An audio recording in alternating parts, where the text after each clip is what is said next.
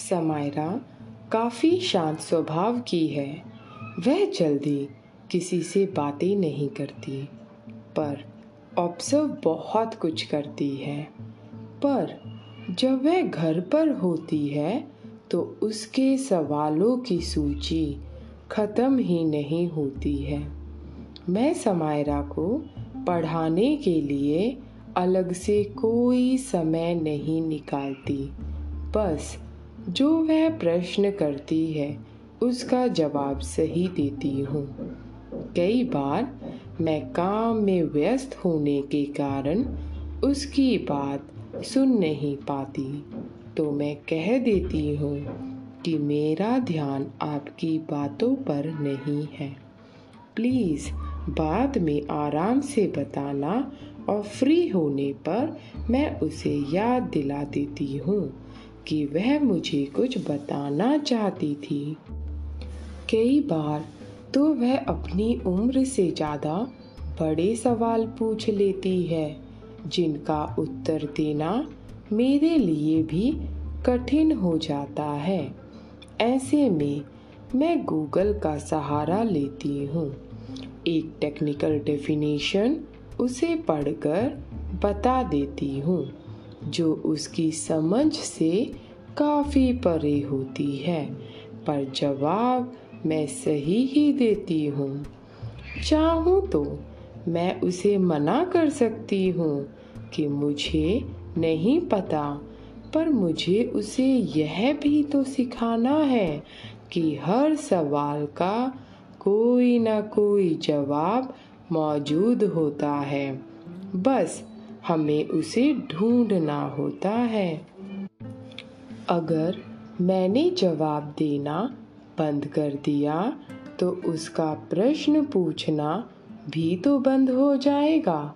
फिर उसकी नई चीज़ें सीखने की जिज्ञासा कम हो जाएगी, जो मैं कम नहीं करना चाहती।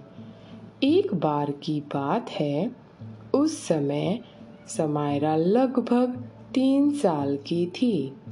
मैं समायरा को लेकर एक दुकान पर गई और वहाँ से मैंने उसके लिए एक रिमोट कार ले ली। तभी मेरी नज़र दुकान में रखे ग्लोब पर पड़ती है और मैंने ग्लोब भी खरीद लिया। मेरे पति ने मेरे हाथ में ग्लोब देखते ही पूछ लिया कि ये ग्लोब मैंने किसके लिए लिया है? क्योंकि समायरा तो अभी बहुत छोटी है। मैंने कहा, समायरा के लिए ही लिया है। फिर उन्होंने एक गहरी, लंबी सांस भरते हुए कहा कि मुझे ग्लोब से कोई प्रॉब्लम नहीं है।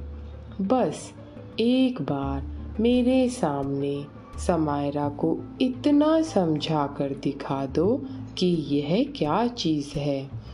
अब मेरी खुशी का ठिकाना ही नहीं था। समायरा को यह समझाना कि मेरे हाथ में ग्लोब है, यह तो मेरे लिए बाएँ हाथ का खेल था।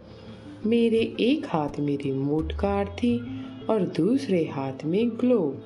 मैंने रिमोट कार की तरफ़ इशारा करते हुए पूछा कि यह रियल कार है या टॉय कार प्रश्न सुनते ही समायरा झट से बोल पड़ी कि यह टॉय कार है।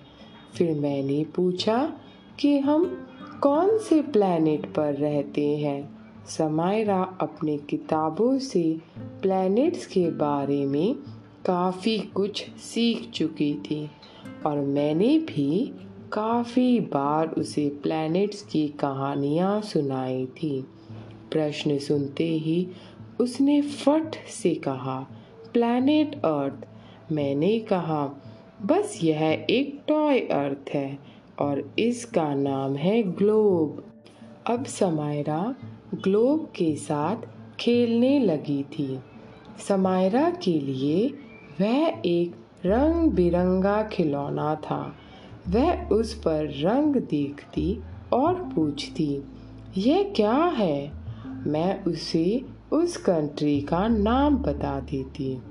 इसी कारण समायरा को बहुत सारे देशों के नाम पता हैं और वह ग्लोब पर कहाँ स्थित है, यह भी पता है। मैं समायरा को सिखाने के लिए कुछ अलग से मेहनत नहीं करती। अगर मुझे कोई किताबें या टॉयस पसंद आते हैं तो मैं बिना एज ग्रुप देखे खरीद लेती हूँ। उससे फ़र्क नहीं पड़ता कि वह एक साल के बच्चे के लिए है या दस साल के बच्चे के लिए। मेरा काम बस उसे चीज़ें देना है। वह उनसे क्या सीखना चाहती है, यह उसका निर्णय है। और इसी को तो कंटेंट फ्री लर्निंग कहते हैं। दोस्तों, आज के लिए इसे यहीं समाप्त करते हैं। जल्द ही मिलेंगे एक नए एपिसोड में। सुनने के लिए धन्यवाद।